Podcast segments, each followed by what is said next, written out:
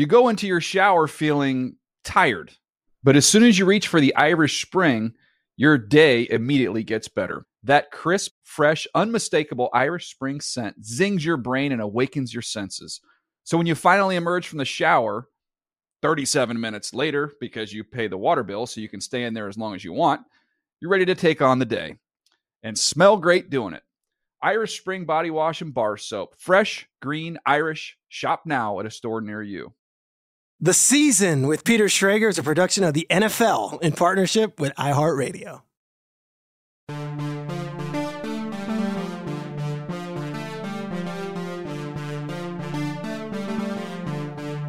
What's up, everybody? It's The Season with Peter Schrager.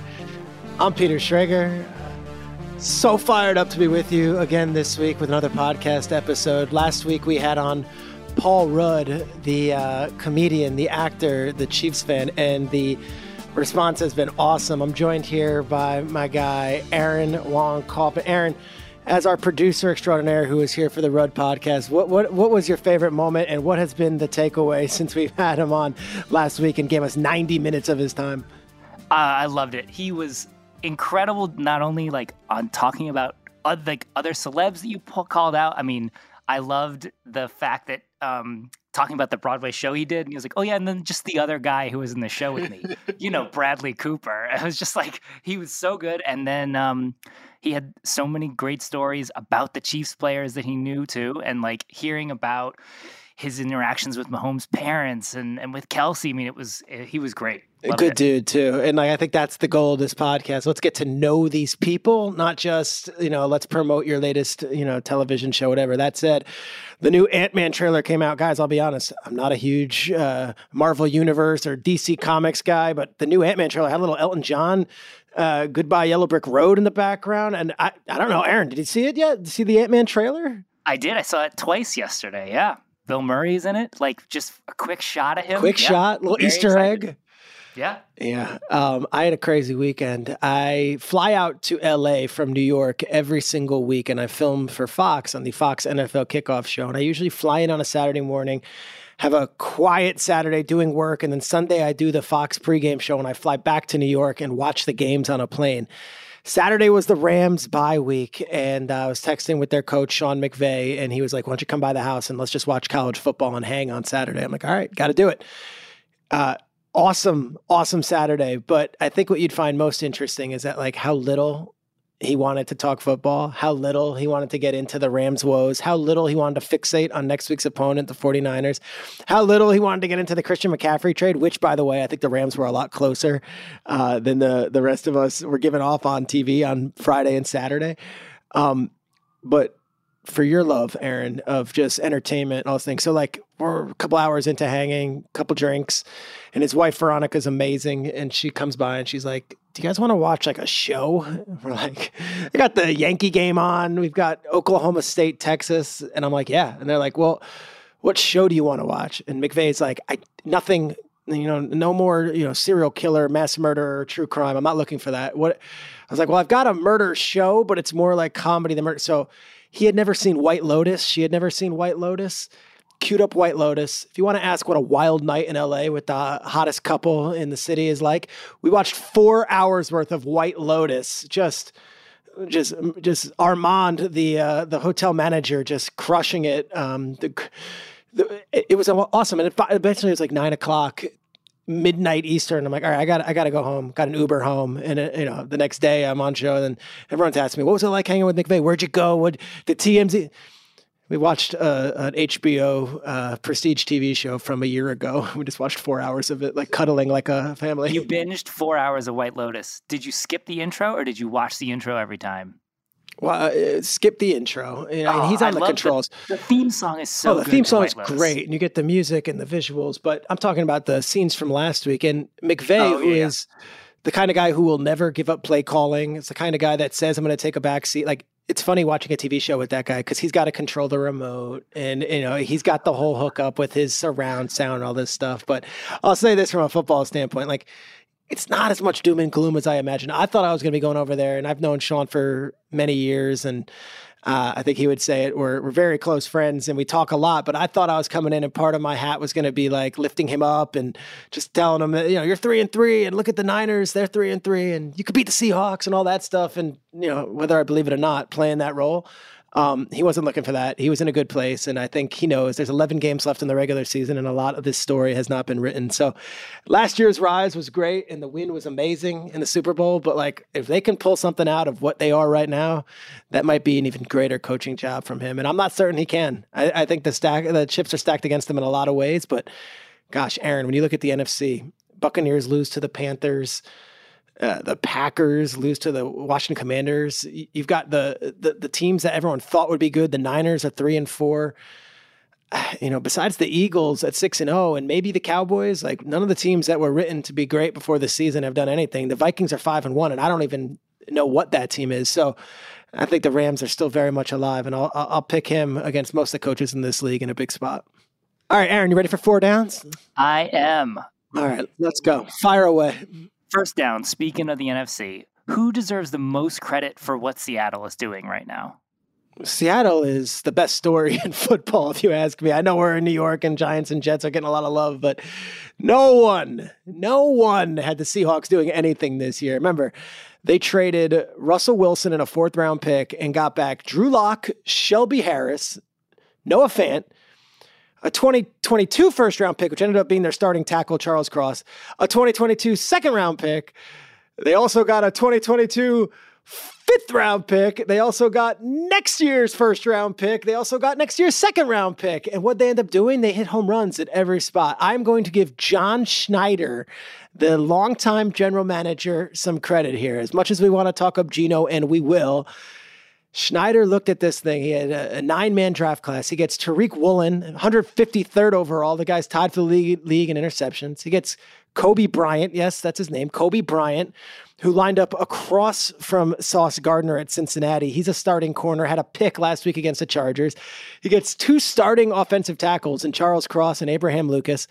And then he gets Kenneth Walker, who is the sensation of the league, ran for about one hundred seventy-three yards and put the game on ice with that touchdown against the Chargers. I think the Seahawks front office deserves a lot of credit. And Pete Carroll, too. I mean, Pete Carroll, he could have easily packed it in after the Russell Wilson era and been like, all right, I'm not here for the rebuild. There hasn't been much of a rebuild. They're four and three. They're in first place in the division. And John Schneider, who was quiet throughout this entire thing, did not pile any dirt on Russell Wilson. This guy released Bobby Wagner and people went nuts and kind of was like, yeah, Bobby's been a great pro, but it's been time to move on. They replenished this roster so quickly with young talent and they're all performing and they're four and three. We are in week eight and the Seattle Seahawks with Geno Smith and a bunch of rookies, five of them making, you know, starting appearances on Sunday. Those rookies, they are in first place in the N F C West. And if the playoffs were to start today, they would be hosting a playoff game. Absolutely incredible. John Schneider, one of the great talent, eva- talent evaluators, but in this case, I think he deserves a lot of credit, even though he's not one who's going to run in front of a microphone. All right. From a good vibe to maybe not as good of a vibe. Second down, what do you make of Kyler and Cliff on the sideline, yelling at each other, cursing right there on national T V? Fascinated by it. I think Cliff took the high road in a lot of ways, but there was a little line there in the press conference afterwards where he said, like, it's very Gen Z. And I'm like, yeah, there we go. There we go. There's something there.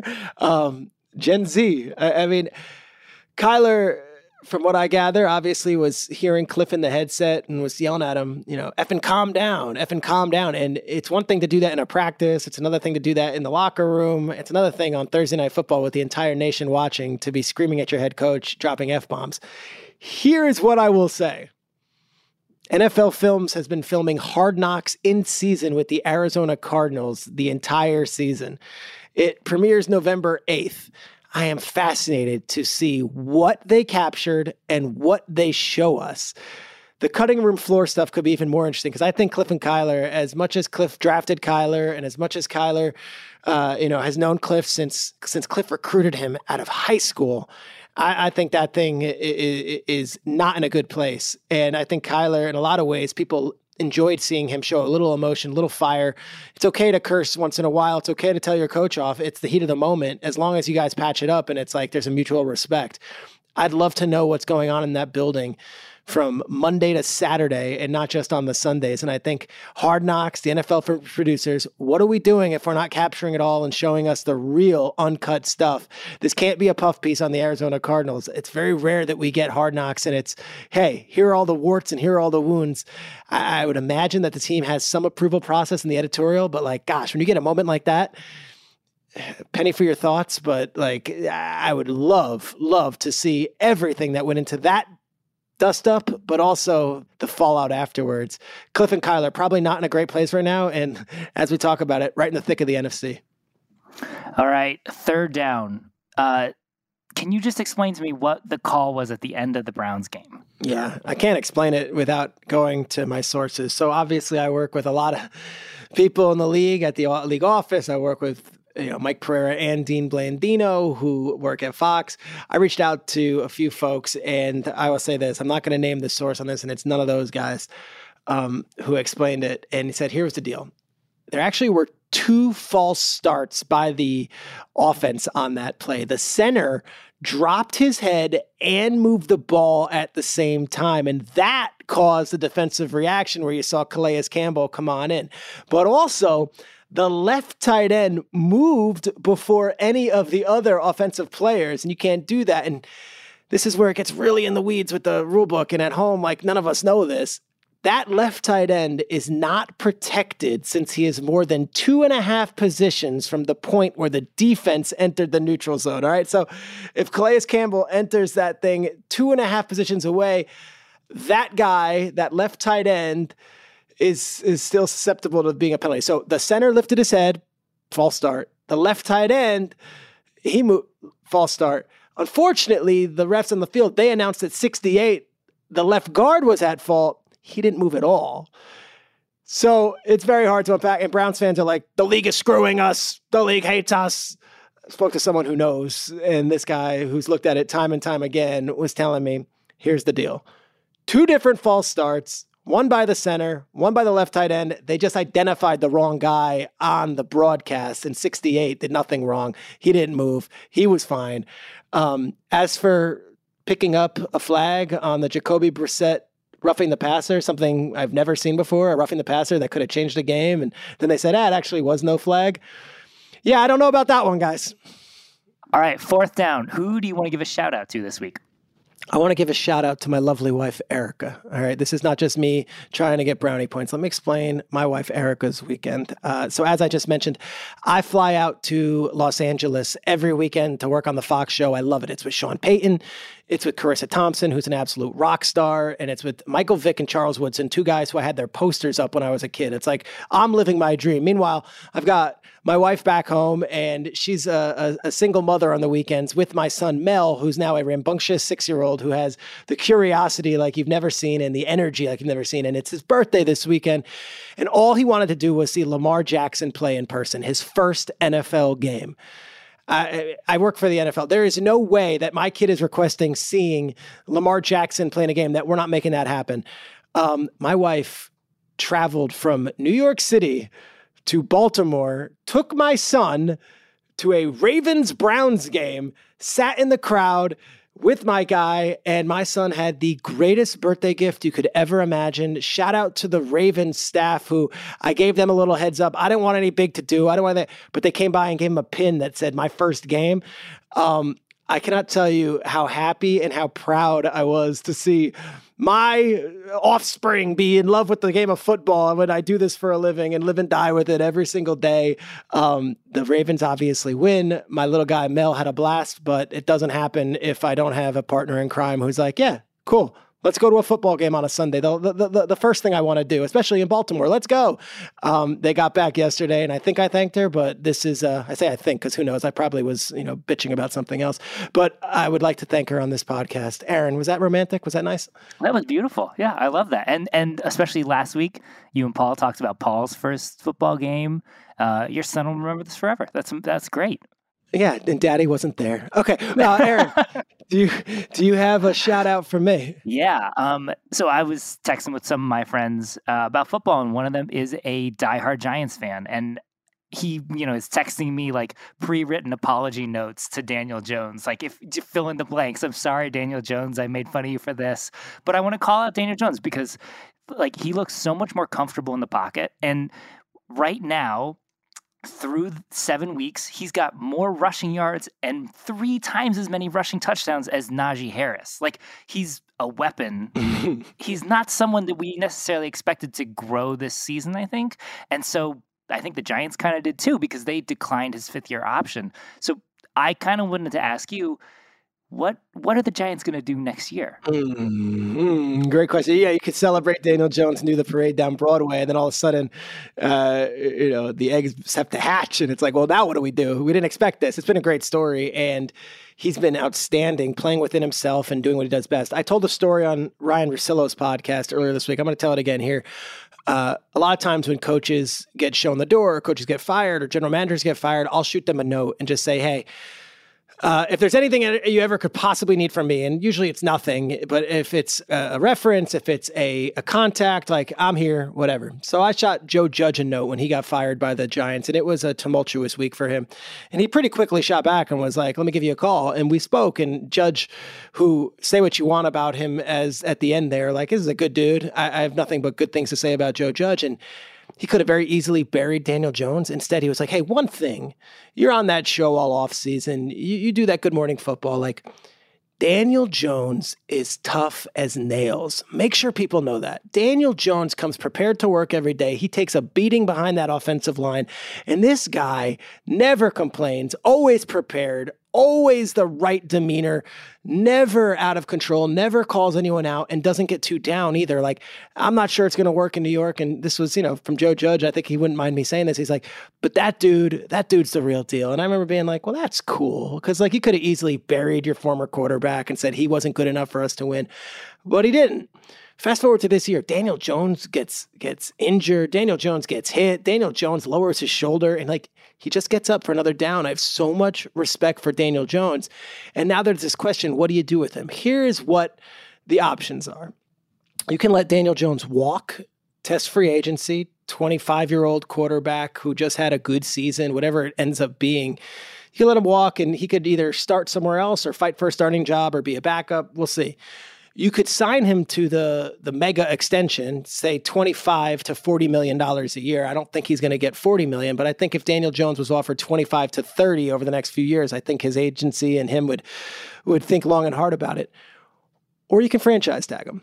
And franchise tagging him sounds like the move because it's a one-year more commitment of like, all right, prove yourself. But the problem with franchise tagging him is that quarterbacks make so much money right now. It's the average of the top five salaries at the position. So if Russell Wilson and Kyler Murray and Aaron Rodgers are all making forty million dollars, and you, that means you might have to pay Daniel Jones thirty-eight to forty million dollars a year if you franchise tag him for that one year. And then he can still leave the next year if he has an outstanding season because, well, unless you give him that long-term contract, he he don't own the rights to him. I think the Giants are going to wait this thing out. I think they're going to see how far they can take this. And I think it's a really smart conversation to have. If Daniel Jones can get them to the playoffs, I think that's about what I would need to see. Just get him to the playoffs. I think that's fair. I think you start at that twenty-five to thirty million dollars range. I know that might sound ghastly, but if you look at some of the numbers that other quarterbacks are making, it's below market for a starting quarterback in the N F L. And then you see what he says. And then if you go back and forth, well, then you have a real contract negotiation. And guess what? Daniel Jones, I don't think anyone had us having this conversation back uh, in August. Yeah, I, I also was never expecting that from Daniel Jones, uh, but I am very excited for our next guest, near and dear to my heart with the with the Buffalo Bills. Why don't you uh, tee us up for who we've got coming on? Yeah, I'm excited for this guest. All right, so when I started this podcast, I was like, I want to do some different types of guests, and we've already seen two different flavors in our first two weeks. We had Robert Saleh, head coach of an N F L team. We got to know him on a personal level, and I thought that was really cool. Then we got Paul Rudd in here for ninety minutes, and Paul Rudd was awesome, and that's a celebrity fan. The third bucket, I want to hit this, and I want to get a bunch of these guys on. It's the up-and-coming coach. It's the up-and-coming guy that you're going to be hearing about for the next decade of your lives as football fans, but you might not know yet. So I was happy when this guy agreed to be a guest this week. Ladies and gentlemen, I'm happy to introduce My guy, Ken Dorsey, Buffalo Bills offensive coordinator and former Miami Hurricane legend. Let's take a listen. You go into your shower feeling tired, but as soon as you reach for the Irish Spring, your day immediately gets better. That crisp, fresh, unmistakable Irish Spring scent zings your brain and awakens your senses. So when you finally emerge from the shower thirty-seven minutes later, because you pay the water bill so you can stay in there as long as you want, you're ready to take on the day and smell great doing it. Irish Spring Body Wash and Bar Soap. Fresh, green, Irish. Shop now at a store near you. Our next guest was a standout quarterback at the University of Miami. From nineteen ninety-nine to two thousand two, this man had a record of thirty-eight and two, the winningest quarterback in Miami history, and he won the national championship in two thousand one. He was in the N F L, he went into coaching, and now he is the offensive coordinator of one of the most amazing offenses in the league. Ladies and gentlemen, let's introduce Ken Dorsey to the Peter Schrager podcast. Pia, how we doing? Thanks for having me. Dude, I love that you're joining us, because so often during the season, we get all like into it and we're saying, this guy is the coach of the year and this guy is the next coach. And then it's like, who are the next faces? Who are the next guys? Who are the ones that we should be talking about who are going to be the next decade of great N F L head coaches in this league? And I have, I've been very candid with you and very candid on Good Morning Football that I think you've got all the right stuff.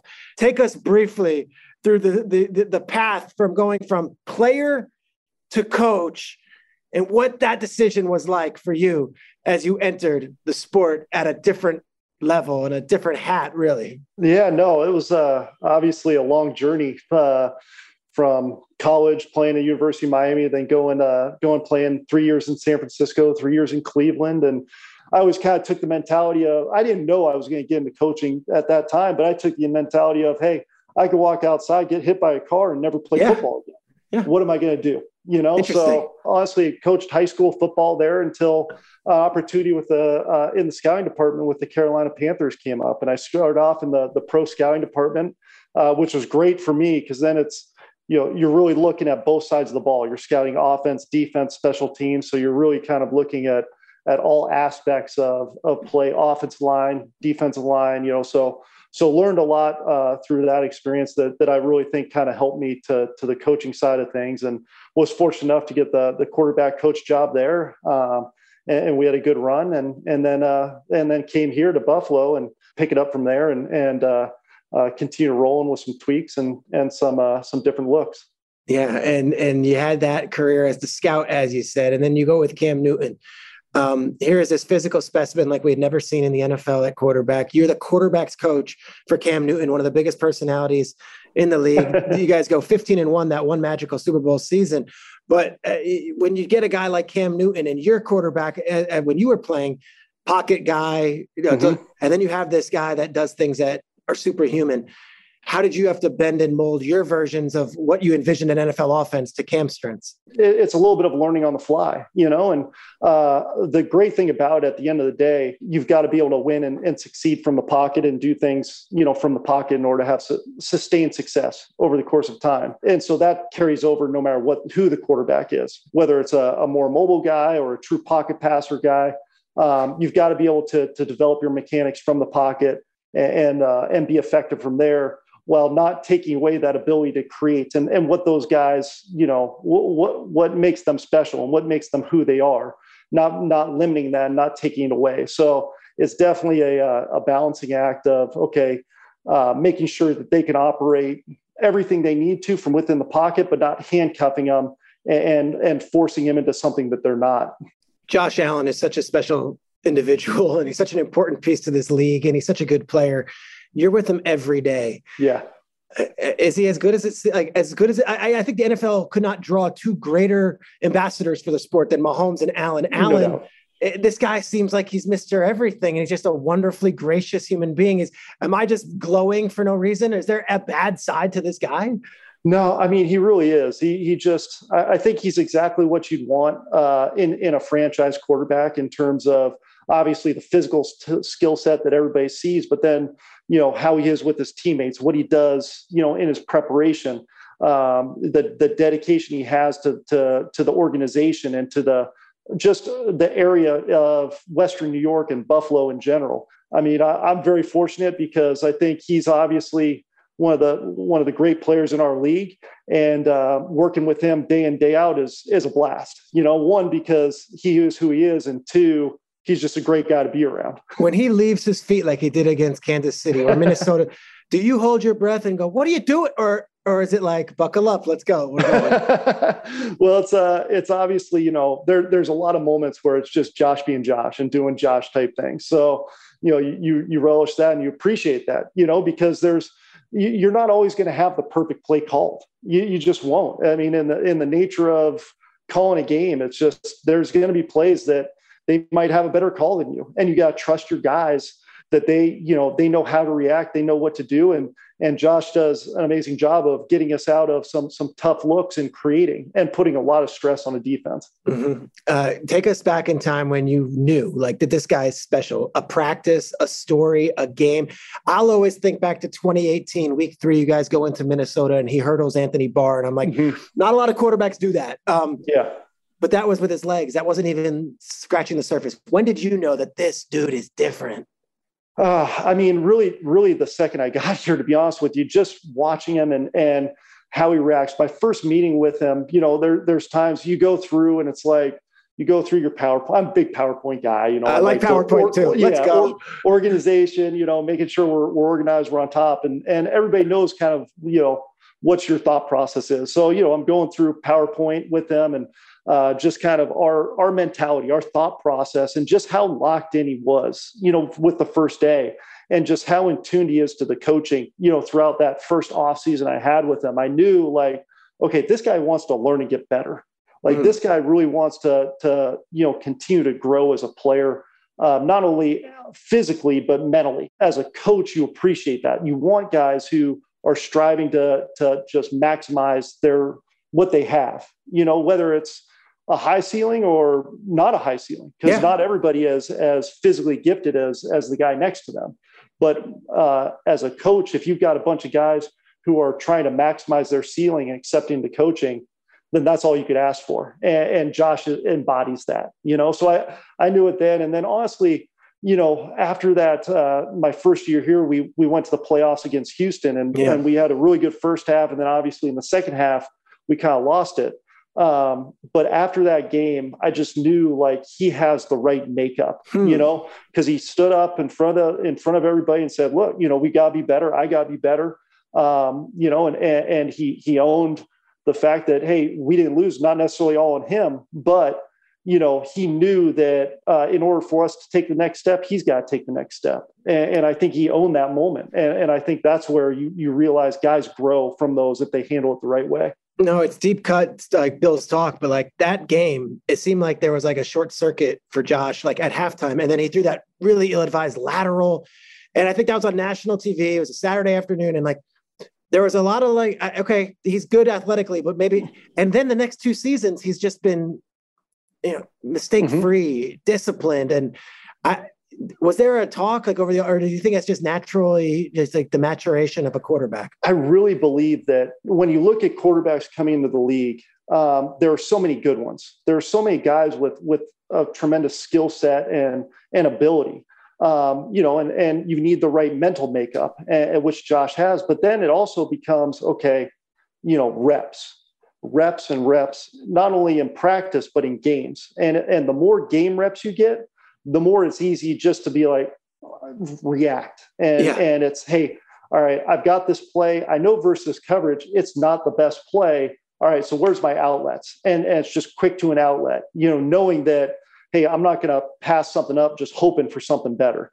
And I think the more reps you get, the more you see things, and the more it's harder to surprise a guy because he's seen Uh, different variations of whether it's Tampa two or post high zones or mans with different type of rat players or robbers in the middle. Um, you know, you've seen these different things, so uh, uh, less surprise you, and, and you're quicker to react to things. And the quicker you are to react, the quicker the ball comes out, the more stress you put on a defense. And I think that's, you see that in the maturation of guys, all those older quarterbacks who have been, been able to stay in the league for so long, mm-hmm. they get back, they hit that fifth step and they're dropping, bam, the ball's coming out. They know. A check down, or they're ripping a seam or something like that. But it's because they know, you know, they know on this play versus this coverage, I've got a shot at this, or I don't have a shot at this, so they can eliminate that and move on. Well, it's like, you know, people laugh about how much money Chase Daniels made in this league, or your guy, Case Keenum. And these guys mm-hmm. will always have Josh McCown. There's a reason they're great in the locker room. They're great yeah. in the quarterback's room. They're also reliable when you put them in. They're not going to cost you a game. That was Drew Stanton for years. Drew Stanton always had a spot on an N F L roster. Take us through your quarterback room, because I know it's not just you're in that room. Now Joe Brady is in that room yeah. as well. Uh, what's it like? What's the dynamic? Case, Josh, Joe, you, and I think Barkley might be in there too. That's, that's there, yeah, yeah. I mean, this is a cool room. What do we got? It really is. It's a and and that's the great thing about it. You know, you've got Josh obviously with his experiences, but you got a guy, a group of guys with tremendous experience. You know, and and and been through a lot of things. I mean, uh, obviously Bark was had been here and then left and then came back, and we played him like three or four times last year alone. Like, you know, he kept bouncing around and ended up on on teams that we were playing. Um, you know, so it's it's funny because like he has that perspective of of teams that played us and, yep. and kind of how they saw us. That's cool. So, you know, it's a it's a really cool perspective. But then you got Case, who's, you know, he's been through good times and and tough times, and uh, you know, brought a team to the playoffs, and and you know, he embodies, you know, when you think back to the the Minneapolis Miracle yeah. type, you know, type game, he embodies the fact of, hey, if you just keep keep chipping away, if you don't get too high, you don't get too low, and you stay right here, you never know what's going to happen in the game, because so many times it comes down to the last two minutes of the fourth quarter, and he just embodies that from that game, you know. So it's like he has that he has that ability to talk to Josh and be like, hey, yeah, we might be down seven ten, uh, you know, whatever it is, or up. Like, you've got to keep your foot on the gas. You got to stay, you know, stay level, stay focused on, hey, it's this drive. And because he's been there, he's, he's lived that. So that experience is awesome. And then yeah, Joe Brady coming in, uh, coaching those guys. It's, did it's you know Joe happening. beforehand or no? Cause he was this wonderkid in the league. Like, you talk about L S U, and then Sean yeah. McVay raved about him, and then gets a job at Carolina at such a young age. Did you know him? So we, you know, just through coaching ranks and, and getting yeah. to know him, combine and all that stuff, you know, it's uh It, and that's where those things are so beneficial, because you never know kind of how things unfold throughout the league. So obviously it didn't work out for him in, in Carolina. And we, it's lucky for us, because he brings this great knowledge of just the things they've done in New Orleans and the things that he did obviously in, at L S U and, and then uh, took with him. So, I mean, it's great. And, and the thing that's really beneficial for us is what we wanted to do this offseason with the, the coaching staff is, we have our system and, and mm-hmm. what we've run for, for multiple years, but it, it's really helped prevent us from being stale by yeah, bringing in guys, sprinkle in some new stuff. Yeah. Yeah. From outside the system who, who haven't necessarily been there, whether it's a Joe Brady or an Aaron Cromer yeah. um, who hadn't been in the system before. It really has kind of uh, infused some, some newness, some, some new ideas, which, you know, helps those guys in the off season too, of like, okay, it's not the same old stuff. Yeah, it's, yeah. you know, it's something new, something that, that they could say and, and tangible, where you can look at and say, look, this is why we're doing it and why it's going to help us win. And then it's like, okay, that makes sense. And we could buy into this. Bro, that's such a good take, because week one, you guys play the Rams, and it's like Super Bowl champions versus a team that everyone's hot on. And it was like, it felt like it was nine months of just frustration boiling over from that loss against the Chiefs. And it was like, Billsapalooza, here we are. And this is everything. And you were so dialed in with those play calls. It was not the same offense we saw last year. It was almost like, let me show you what I got. You know, here mm-hmm. we go. Uh, did you feel that? Like that opening week game, going into that with Thursday Night Football and all the bright lights, like, hey, we're going to stake our flag on this season, and here's what we're about. Yeah, and obviously anytime you open up against such a great opponent, I mean, they're they're the Super Bowl champs for a reason, and and they are, I mean, coaching staff-wise, player-wise, you know, it, it's it's it really kind of forces you in the offseason to really have a different level of focus when you're opening up with a game like that, you know, and and Um, and it really created that, I think, for everybody throughout the offseason. So uh, it was it was a great environment, and and yeah, I think that was that's part of it, because when you, whenever you take over an offense, it's like, yeah, you're going to take over, but you always want to infuse your personality. You always want to infuse what the things you believe in, the things you want to kind of incorporate. Whether it's stuff in the past, whether it was five years ago, I was like, ah, I kind of like this, but didn't quite get in. And we want I want to take a look at it, and I believe in it. Um, but, but I think that way, if you do that guys buy in a lot better because you're not trying to be something you're not. You got to be yourself. You got to you got to do what you believe in, and that creates a lot more buy-in, I think, from from your guys. You know, when when you're doing what you believe in and and they understand why, it's a lot easier for those guys to be all in and and one hundred percent behind every single call you make uh, because they understand that. Uh, it's a, it's a really cool time in the league in that we're seeing a lot of the concepts from college come in, yeah. but also you see some teams still use a fullback. You see some teams go five wide. Like, it's so varied. And I look at all the young offensive head coaches in the league right now, whether it be Mike McDaniel down in Miami, who's waited his time and now has his opportunity, LaFleur up in Green Bay, McVay, obviously, uh, Zach Taylor in Cincinnati. We can go through it. You're a young offensive mind who's getting a lot of eyeballs right now. If you're talking to other coaches, and a lot of the listeners to this are, you know, coaches within the N F L, but young coaches at the youth level, how do you just hang tight, be patient, and know that your time is going to come? What is your message? Because now you're the O C of the number one offense in the league, and it's like everyone's talking about Ken Dorsey as, as this great offensive mind, but it, it did not happen overnight. You earned you earned your seat at the table over years of grinding yeah. it out, different jobs. What's your message to someone who might be kind of hitting that wall right now? It's a great question. And, and everybody has dreams and aspirations. I, I go back to college a little bit in my mind on this. And in college, um, obviously we had a great run and everybody wanted to ask, like, okay, you know, do you think you're, what round do you think you're going to get drafted? Okay. What uh, do you think you should win the Heisman Trophy and, and all this stuff? And, and my mentality has always been, if the team has success, all that other stuff takes care of itself. The only thing that matters is to me is the team's success, because If if I'm focused on those things and the team wins, and I maybe miss out on that opportunity, but I'm so locked in on, on the team and we win because of that, I can live with myself. What I can't live with is if I'm worried about this other stuff and I'm not one hundred percent focused on the team, and all of a sudden we lose a game that maybe cost us a chance to be in the national championship. Mm-hmm. That I couldn't live with. I wouldn't be able to live with myself. You know, so if if I if I miss out on something because I'm one hundred percent focused and committed to our team's success, then then I can live with I can live with that. I love that answer. Uh, we, not me. I know McVay has that plastered all over in Los Angeles. That's their whole facility, is we, not me. And after you get a little success, and the Rams did have a lot of success, and there starts to be a little, now we go to Buffalo. Mm-hmm. We're starting to see some guys get a little recognition. How do you keep them humbled? Josh included. Yeah. How do you keep them humbled that, hey, we haven't done squat yet?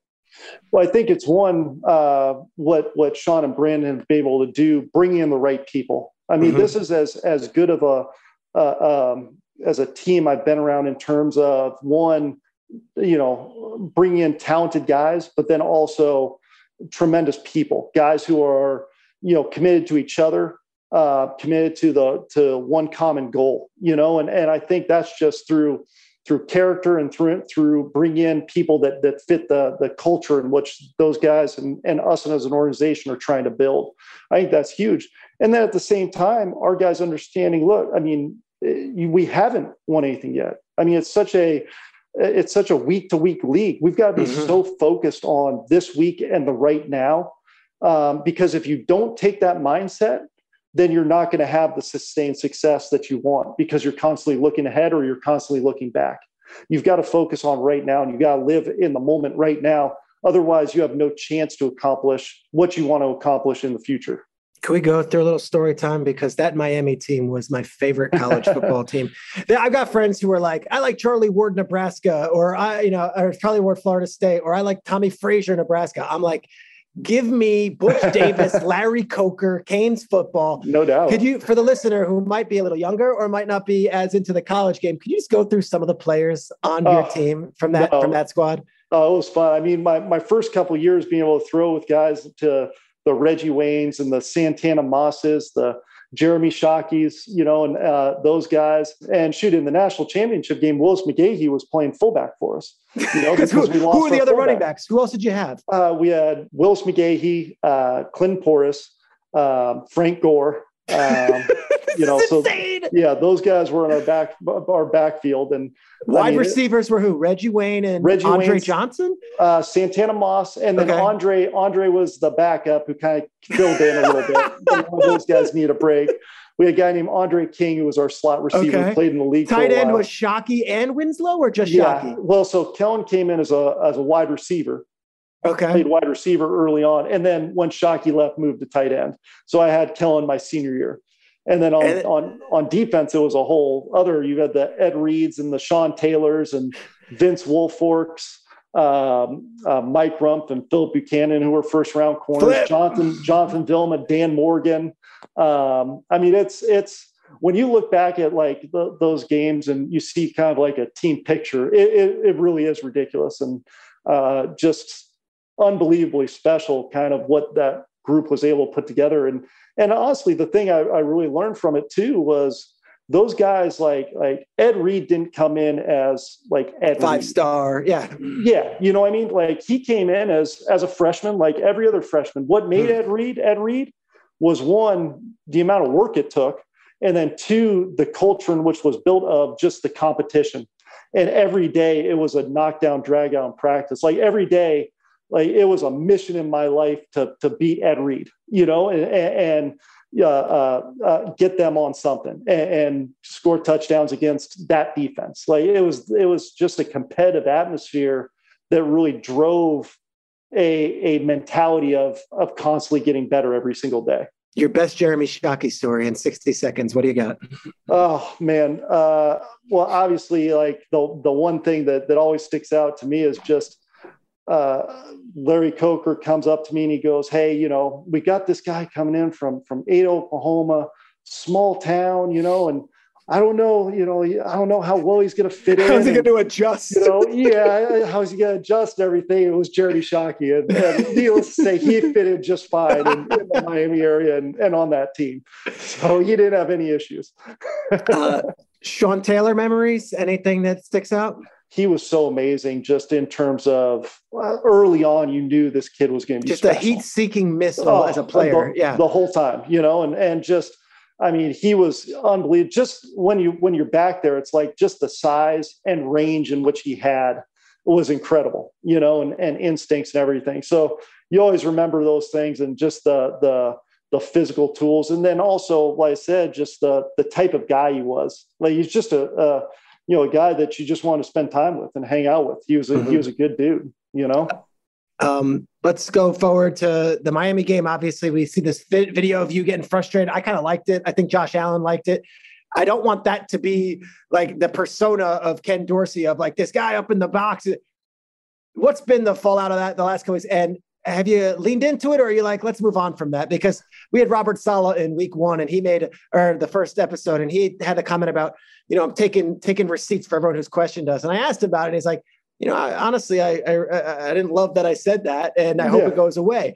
The clip with you, like, I kind of like the intensity, but I don't know if that's how you want it to be represented on, uh, you know, future interviews being asked about that. No, no doubt. And I think, you know, you learn from your experiences, and we're, we're human, you know, and, and we all, we all have reactions as, as human beings, you know, you get frustrated or, or, or whatever it is that you're like, I wish I'd handled that differently, you know, and, and that's one of them. And when you, when you're in the course of a game like that and you're playing, you know, your, your guys are giving you, you know, their heart and soul out on the field, you know, and, and every single ounce of everything they have, um, you know, and, and you're playing ninety plays in that heat and you're losing guys and other guys are having to step in and, uh, um, and, and perform at a high level in which they did, you know, you're, you're kind of, you're, you're committed to your guys and, and you're, you know, you love those guys and you appreciate everything they're doing for you. So, you know, at the time, it's like when when the game ends and you lose in a in a tough way, you're you're frustrated, you're you're upset, and you know, but you learn and you learn from it, and you're like, okay, I'm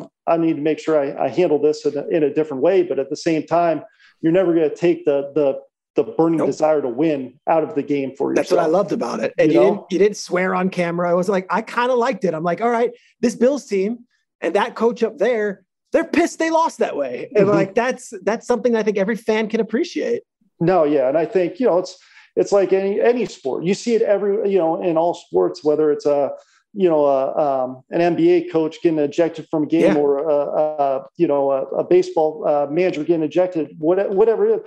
Like you're so, you're so committed to your guys and you love your guys and you want, you know, nothing but success for the organization and for, for your guys. And, you know, uh, as as you grow and, and learn these things, you you learn, okay, well, there's way to ways to obviously handle that. But, um, you know, I, I don't think you ever want to take that that burning desire, you know, out of any player you have um, or any coach that you have, but at the same time, just handle it in, in maybe in a different way.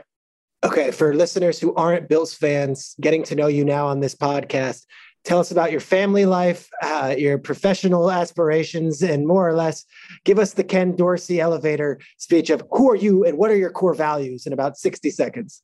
Well, I think the the biggest thing for me is, uh, you know, I I I love ball. You know, I've got a I've got a family who loves ball because they don't see me. So my wife is uh, is somebody who's uh, as committed to football. She hates watching watching ball with other people because they talk to her about non-football things during yeah, that oh, time. My wife too, and I'm not even yeah. a coach. It's like, if it's not football, I don't really have many other interests at this moment. Yeah, yeah exactly. So she does a great job with the kids and and uh, in the season because she's a single mom during the year, mm-hmm. um, and, and and has no complaints about it. That helps me. So you know that's that's the biggest thing for me, and and uh, at home, and then you know from. From an aspect of, of what I believe in, I, I my, my beliefs are, are kind of simple in terms of coaching. I believe in, in you know, playing with speed, physicality, and discipline. And uh, I think if you play with those three things as an offense, you, you're going to always give yourself a chance to win. Mm. Ken, that was good. That was really good. My last thing, Josh Allen, Cam Newton, you've coached some great N F L quarterbacks.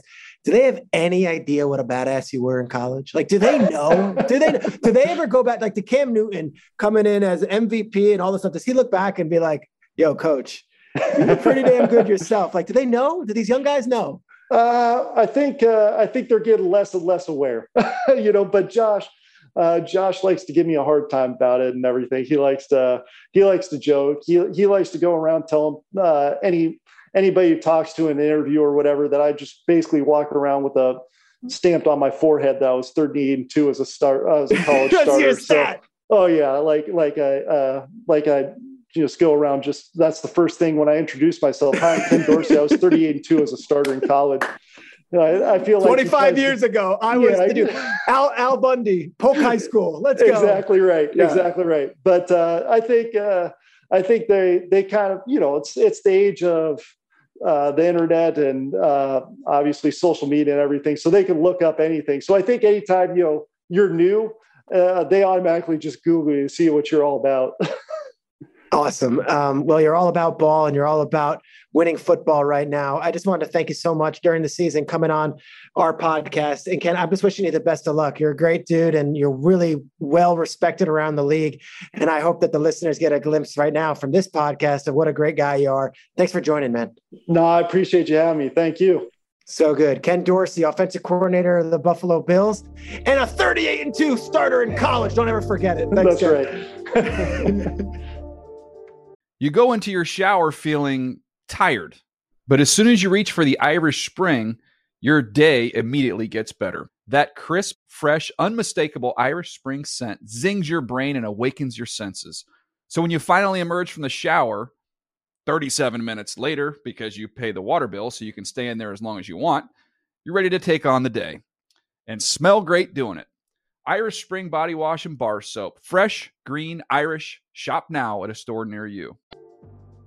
All right, so from one place where things are going great right now, Buffalo, and everyone's feeling themselves and the offense is awesome, to another where, I don't know what to say. Tampa Bay, this might be the least entertaining team in football right now. I don't know what's going on with Tom Brady. They lose to the Carolina Panthers, a team that had a lot of spirit, but certainly if you look at the rosters, did not have the same caliber of skill position players and talent to go up there and, and just absolutely beat them last week.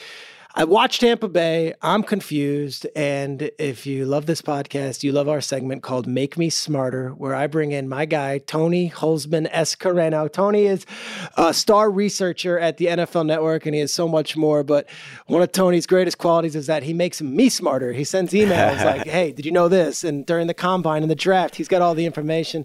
Tony, what's good?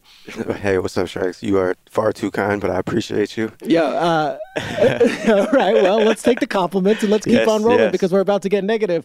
Um, make me smarter. I know I've seen Brady have some bad games, but like I never. It, is this the worst we've seen Tom Brady? I mean, it's definitely the worst start he's had as far as win-loss record since two thousand two, which was his only true non-playoff season as a starter, excluding two thousand eight when he had the knee injury in week one. And Brady's averaging his fewest pass touchdowns per game since becoming a starter. So it hasn't been the greatest start down in Tampa Bay, like you alluded to. Yeah, so let's ask about that, because I watch these games and it's like, it's not like Brady's getting, like, it's not it's not the Joe Burrow the first two weeks where Burrow's running like a chicken with his head cut off because the offensive line can't protect him. It's not like it's, uh, you see some of these other teams that the offensive line is just an absolute sieve.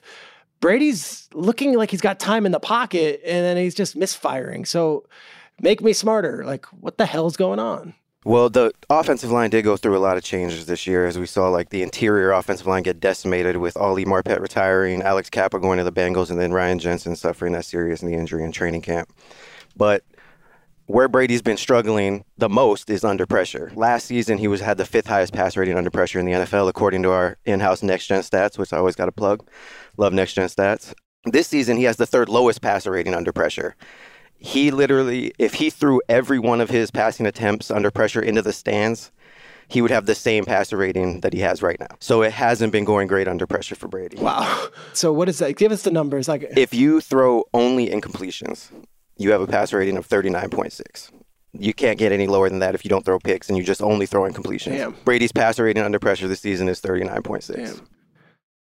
All right. So part of me, part of me wants to say, okay, they play Thursday night. Brady gets a win. Suddenly they're back in first place. And here we go. We're on this run and we all look stupid and there's egg on our face for even doubting him. Then part of me is like, he's going through a, uh, you know, a personal situation with his marriage. The, the Gronk's not there. The offensive line sucks. If you were to bet, do you think Brady turns this around and it's the old Brady? Or do you think, Tony, based on the numbers and based on what you see, hey, there's a cliff and Tom Brady's falling off it? I mean, I want to preface this by saying we're talking about seven-time Super Bowl champion, greatest resume in N F L history, forty-five-year-old dude who's playing with dudes who could be his son. Um, but Brady is the least pressure quarterback in the N F L, even though we're talking about bad pressure. But it's because he has to get the ball out faster than any quarterback in the N F L. His average time to throw is two point four seconds, which is faster than what Next Gen Stats defines as quick passes. But the quick passes have still kind of been there. He has seven of his eight passing touchdowns on those throws this season. But it's those longer developing plays that Brady hasn't been hitting on this year. Over the last two seasons, when he had forty touchdowns in each of those years, he led the N F L in pass touchdowns and in-rhythm throws, which is basically that sweet spot between quick passes and extended throws. This season, he has no touchdowns on those passes. The thing that worries me is the Buccaneers' rush offense. They've never been a team to run the ball a lot. The problem is, this year they're averaging sixty-four yards a game. That's not only the fewest in the N F L this season. If that continued, it would be the fewest by any team in the Super Bowl era since nineteen sixty-six. That is a bad thing. They don't run the ball, and they're bad at it when they run the ball. Yeah. Um, this has also contributed to their third down percentage being down by like ten points this year. Huge. I mean, if you can't run the ball, you can't get ahead of the chains. Like, it's harder in the N F L when you have third and long. Those those things are definitely concerning me, but I will say this. I'm never going to root against Tom Brady. No, no, I've done not it before. Rooting. Not rooting. Are you picking against him? Forget rooting. I don't care about your your, your fandom. Yeah, I, I missed I'm I'm I missaid that. I'm not even a Patriots fan. But I'm not I'm not ever betting against Tom Brady. Got it. Turning it around, because we've all bet against him before and saw him in twenty nineteen, like, is it over? Yep. Like, is it over? And then he won Bro. a Super Bowl. There was an America's game. I guess it was, it must have been the twenty nineteen team when they beat the Rams. And half of that America's game series is just me and Nate Burleson crapping all over the Patriots. And then, like, they would cut to us on Good Morning Football and then show them, like, rallying and winning. And I was like, oh, thanks, N F L Films. Way to put me in a good spot. Um, I'm not doubting Brady either, but seven weeks is a pretty good sample size. I'll check in after ten weeks. If it doesn't get going, I don't think it's suddenly going to magically happen. For sure. Thanksgiving is like that that line yeah, of what, what team are you? Who are you this year? Yeah. Um, there's a big matchup with Lamar coming up, which is two quarterbacks yeah. who should probably be better in the win-loss record than they are this season. Yeah. Tony, you always win. Thank you for making me smarter. I appreciate you for having me, Sharks. For real, I really do. Every week on this podcast, I'm going to bring on one of my personal friends, uh, either someone in the N F L world or someone that, that is like a real friend, a guy that I've known since high school or college, and they're going to give me a take. And this particular one is one of my best friends, Noah. Noah and I went to college together at Emory University. Uh, Noah was like the first guy I met on campus. He was a Jersey Shore guy just like me. We were living in Atlanta. We had no idea what was going on down there, and we have been best friends ever since. Noah listened to the Paul Rudd podcast, and he heard something that he had to respond to. Let's toss to Paul Rudd last week talking about Aaron Judge's sixty-first home run ball and what happened to it. Uh, Sarah, speaking of Sarah's, yeah. uh, Sarah Walsh? Yeah, whose husband caught the ball. Yes, Matt Bushman. Matt Bushman, to just give the ball back. Do we have to tell the story? Okay, so here's what happened. Uh, Sarah Walsh, who's an announcer on N F L Network, a reporter, she's great, uh, has filled in on Good Morning Football multiple times. I know it's a story. It's a it's a, it's a, it's a, a bit of a context, but let's explain it. Um, well, when Aaron Judge hit yeah. the, tied the record, right? He, we tied- her husband is the bullpen coach of the Toronto Blue Jays. Yes. And had the ball in his hand, the number sixty-two. And he gave the ball back to Aaron Judge. Yes. He then gave it to his mom.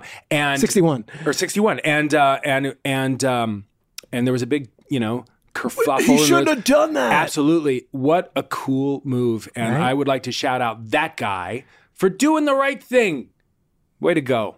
And Dude. Sarah, you too. Props to your husband. Good for you. And, and you too, yes. Great moments in N F L Network history. My boy Noah is listening to the podcast. He fired off a text to the group chat.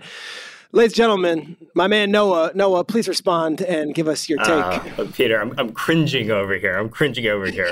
So uh, let me start off by saying, no one loves Paul Rudd more than me, okay?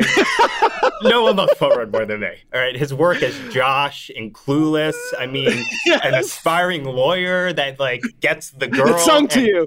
It's sung to you. I mean, as a lawyer myself, he made being a lawyer an attractive thing to be for every woman, woman that came of age in the nineteen nineties, and I am forever grateful for that, okay? love, love Paul Rudd.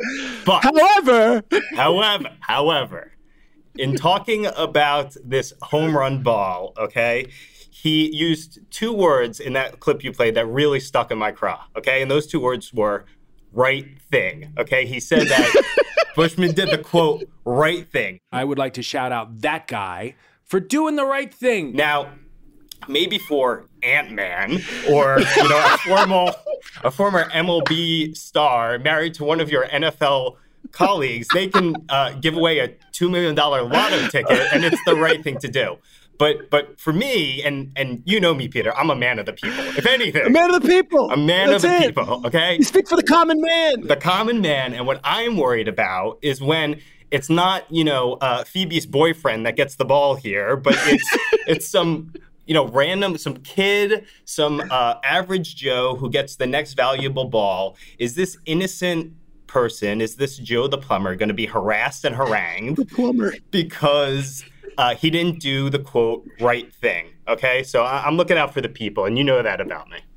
I, I do think that, like, here we are, we're all uh, Pollyanna here. You know, I don't care how much money, you know, Bushman and Walsh have as a collective, as a couple. You gave away a million dollars right there. You just gave away, and for what, for his mommy to have it?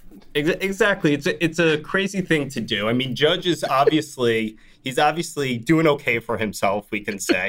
but but let me ask you a, a question, Peter. When you were a kid, you'd go to you'd go to baseball games, I assume, every now and then. Sure, and and yeah. would you maybe take your, your baseball glove, your mitt bring to the, the game? Bring the mitt. You bring the mitt. And, and why would you bring the mitt? Why would you bring the mitt? Because you want the, the ball. Game? You want the ball. You, just in case there's a ball, you have you go to the game with a with a dream that you're gonna catch that ball. Okay?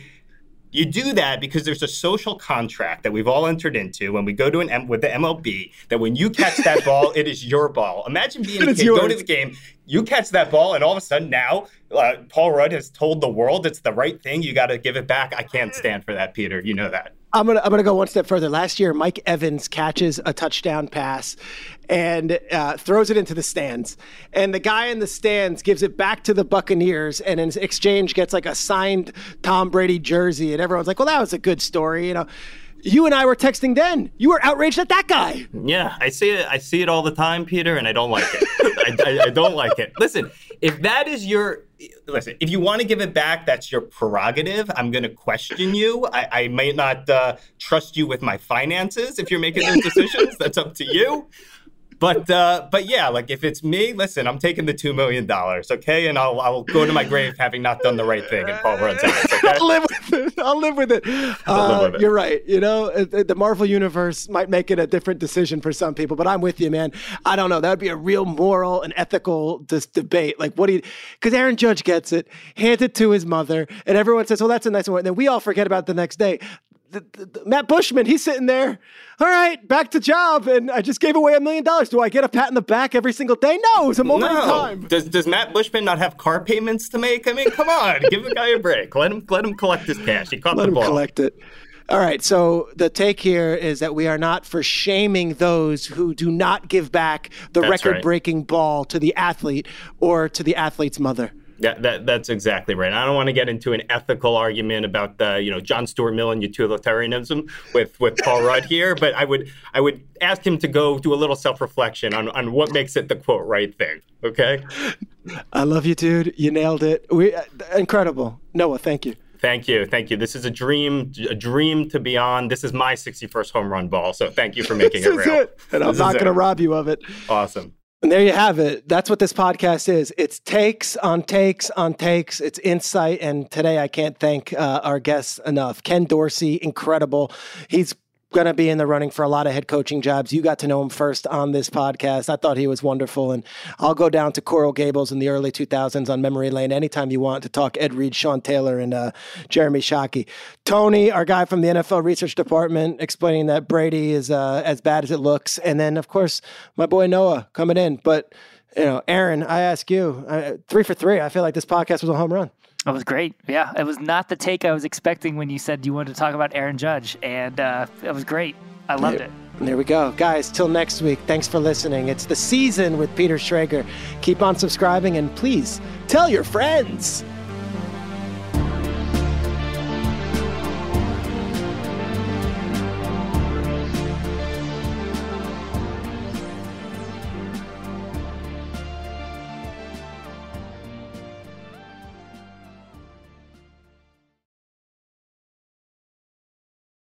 The Season with Peter Schrager is a production of the N F L in partnership with iHeartRadio. For more podcasts from iHeartRadio, visit the iHeartRadio app, Apple Podcasts, or wherever you get your podcasts. You go into your shower feeling tired, but as soon as you reach for the Irish Spring, your day immediately gets better. That crisp, fresh, unmistakable Irish Spring scent zings your brain and awakens your senses. So when you finally emerge from the shower thirty-seven minutes later, because you pay the water bill so you can stay in there as long as you want, you're ready to take on the day and smell great doing it. Irish Spring Body Wash and Bar Soap. Fresh, green, Irish. Shop now at a store near you.